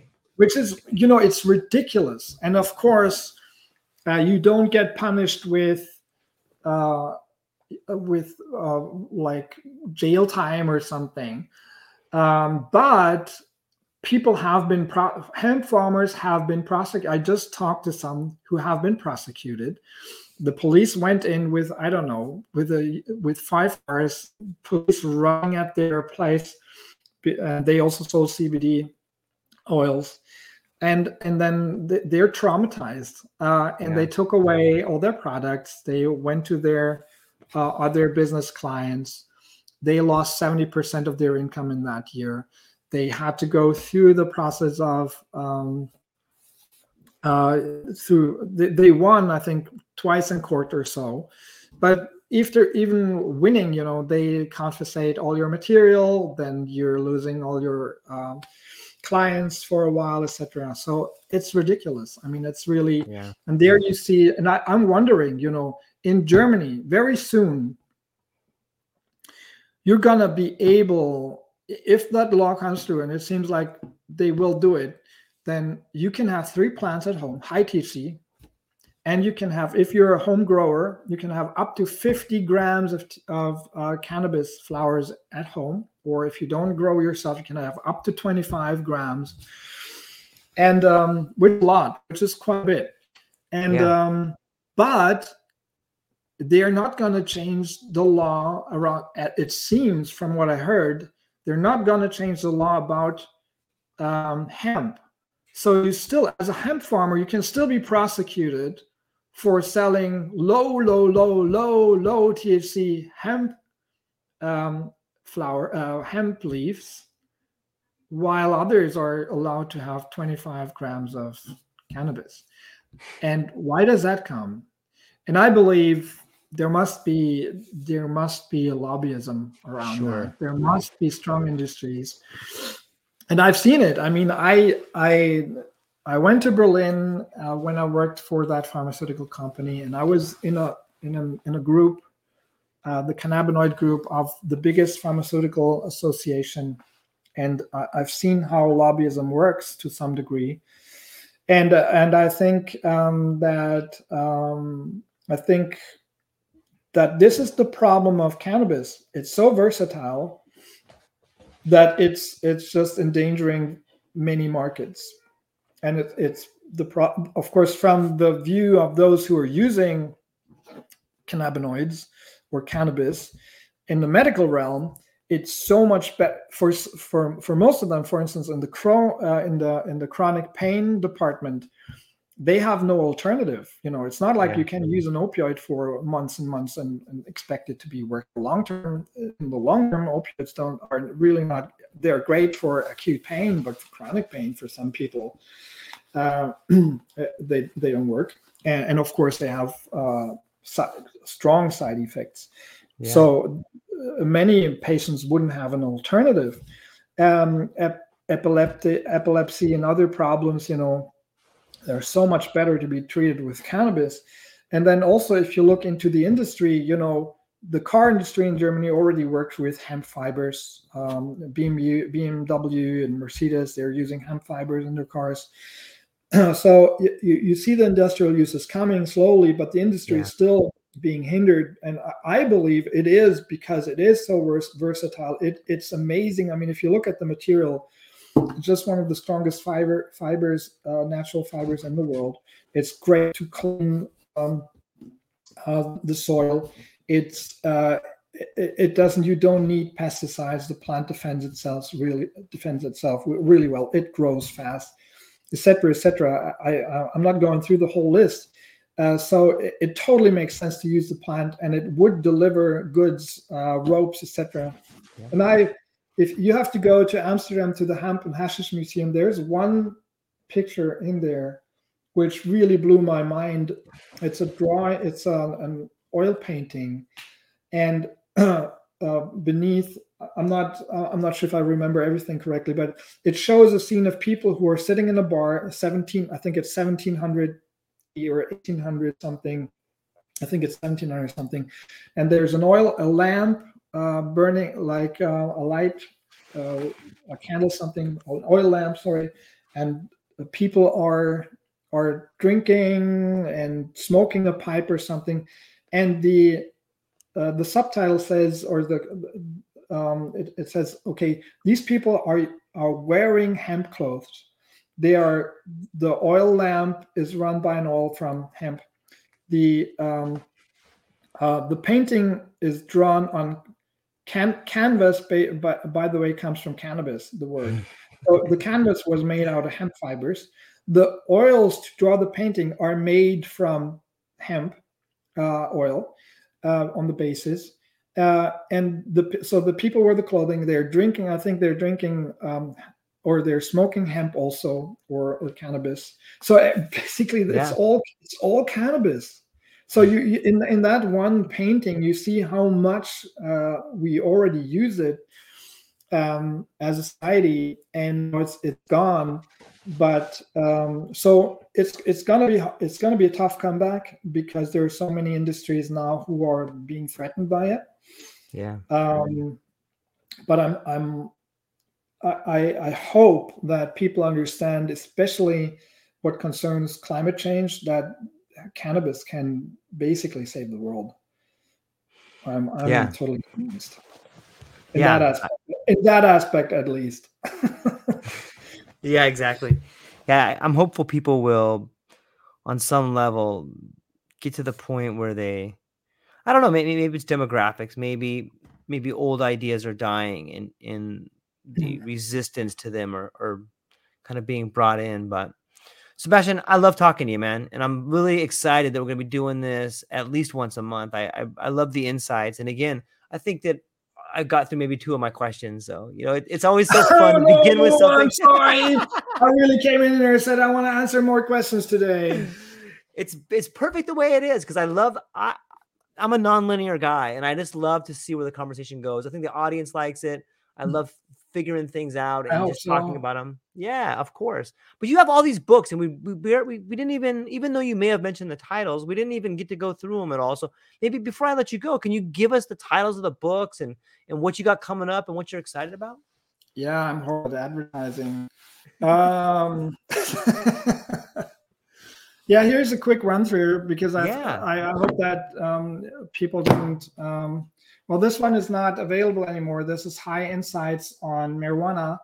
And this is basically my like a doctoral thesis uh, where I first explored the whole field that came out in 2010, self-published because I uh, I couldn't find a publisher back then. then um, I published a book um, in 2013, which is in German, uh, which is high. Uh, the in, in English it would read the positive potential of marijuana. Uh, that's uh, the one with a foreword by Lester, by my friend Lester Grinspoon, and with with uh, seven essays and a lot of um, my cannabis photography. and uh, my art photography, uh, oh, which made a big splash in Germany, and I, I made it to television and everywhere here because I had tried to uh, compress my stuff into small essays and uh, and also um, give a have a visual concept of how to introduce people to the plant, um, you know, uh, under uh, and not not going into all the associations that you would normally have. Uh, then I started to write an expert blog for Sensi Seeds in Amsterdam, and based on those essays that I prolonged, and, uh, uh, then I got, got, back to them, and I put 20 of those essays in my book, What Hashish Did to Walter Benjamin, which is also an exploration not only of the individual effects of what cannabis can do to your mind. Um, and how it can lead to certain kinds of enhancements, but it's also about what what cannabis has probably done also for societies. And I look, for instance, not only at the use uh, at Walter Benjamin, but I look at, uh, I have an essay in it on the early evolution of jazz, where I look at mm. how Billie Holiday, Louis Armstrong, and others used uh, used cannabis for its mind enhancements. And it's amazing also to, to read, for instance, many people don't know that Louis Armstrong was a great writer. Um, he had his, his, crazy jargon and he wrote a lot of interesting things also about cannabis. And he, I, I think he once said that his uh, autobiography could well be titled Gage, and Gage was the code word for cannabis back then. Mm. Um, he was a daily user, and um, and uh, oh, oh, here's another great book recommendation. Uh, really the Blues by Milton Mezzrow, who was also a musician playing with uh, Louis Armstrong, um, which is an amazing book. Here, here it is. Let's see. Um, if you're interested in jazz and in the whole story also about jazz and cannabis and what cannabis um, uh, did for jazz musicians in the early days. I mean, this is the oh, book yeah. for you to read. Read the Blue really by Milton Mezzrow. Um, and um, yeah, more about that some other time. Then I wrote um, in German and English The Art of the High. I published that in 20, in 22 here. The Art of the High, Your Guide to Using Cannabis for an Outstanding Life, which is really a short um, and minimalist um, guide for those who want to use cannabis for those enhancements that I've been talking about. Uh, you can read that in three hours. I think it's quite entertaining and very hands-on. It's very it's very focused, not on you know um, cannabis as for medicine or whatever, but it's really focused on how can I use cannabis for various mind enhancements, uh, and it's very hands-on. And then um, recently, I had the privilege to publish, uh, to get published by Hilaritas Press. Uh, and this yeah. is elevated cannabis as a tool for mind enhancement. So, for those who are uh, scientifically more interested in the subject, it's not only it, it, uh, it also contains a chapter on um, on the prohibition and the stories of prohibitions, but it's mostly also about the the cognitive effects and um, about the mind enhancements, the endocannabinoid system, and uh, also about addiction. Um, so uh, I think that's the one to read now for those who are more scientifically inclined to get into my my cannabis work. Yeah, that's, I would recommend.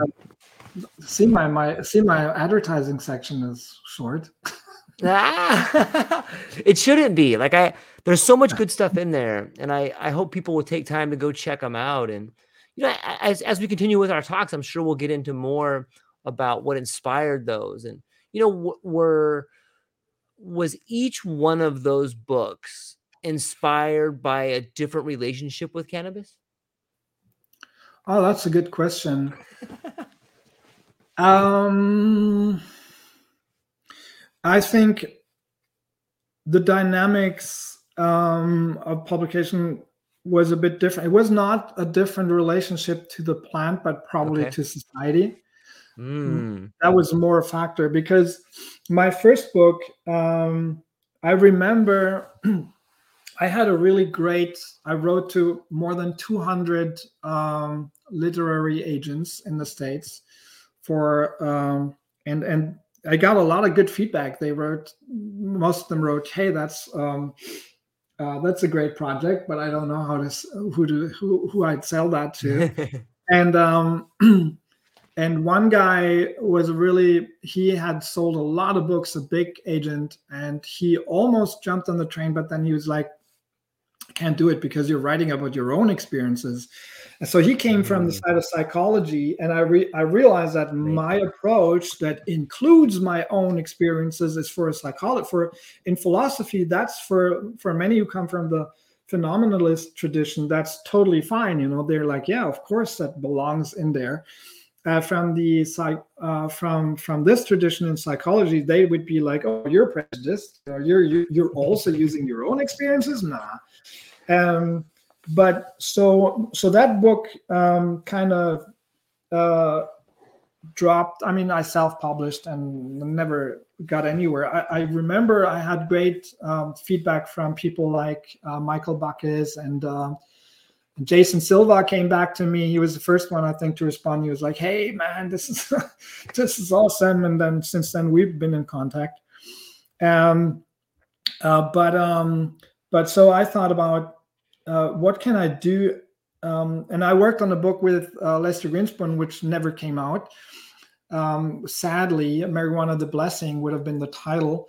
Uh, that's a long story in itself, but but I um, that's what delayed my my book, which was to come out earlier. But but then I thought about okay, how can I how can I get my research more into the public mind? How can how can I actually go get through those and uh, taboos and and uh, and you know go around those prejudices, etc. And the outcome is high. Das positive Potenzial von marijuana, and the the images, the imagery is in this book because this book is the new book, uh, Elevated, is based on the imagery of that book yeah.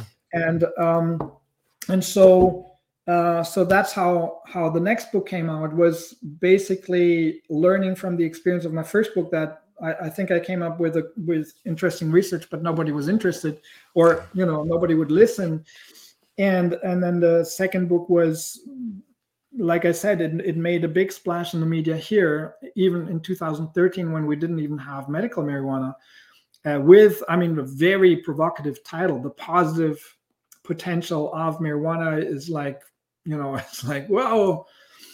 Uh, so, um, so that was, uh, and it, it came out for for one of the biggest publishing houses here in Germany, and um, and then uh, I think the art of the high also was a project where I said, okay, I want to now go directly to. Now I wondered why I never published for that book because it's really about um, uh, telling people about the risks and minimizing the risks and being very hands-on on giving them a guide for for um, how to use cannabis uh, for mine enhancements. And then I, I had the chance to go back to Elevated with Hilaritas Press, the publishing house of Christina, the daughter of Robert Anton Wilson, Mhm. they read I, one guy one of my readers who read uh, what hashish did to walter benjamin uh, got me there and um, that was an amazing experience because they this book is so well edited uh, I'm, I'm really still amazed uh, by their work uh, richard rasa mainly but also michael johnson help, helping me and, and christina uh, enabling the whole project. And uh, what Hashish did to Walter Benjamin, which came out in 2015, was um, based on my blog, where I uh, was able to um, actually sell my essays to Sensi Seeds, and that was translated to five languages. So, so it was more my books trying to um, following the course of trying to make my way in a really diff- difficult publishing world Yeah. than a different relationship.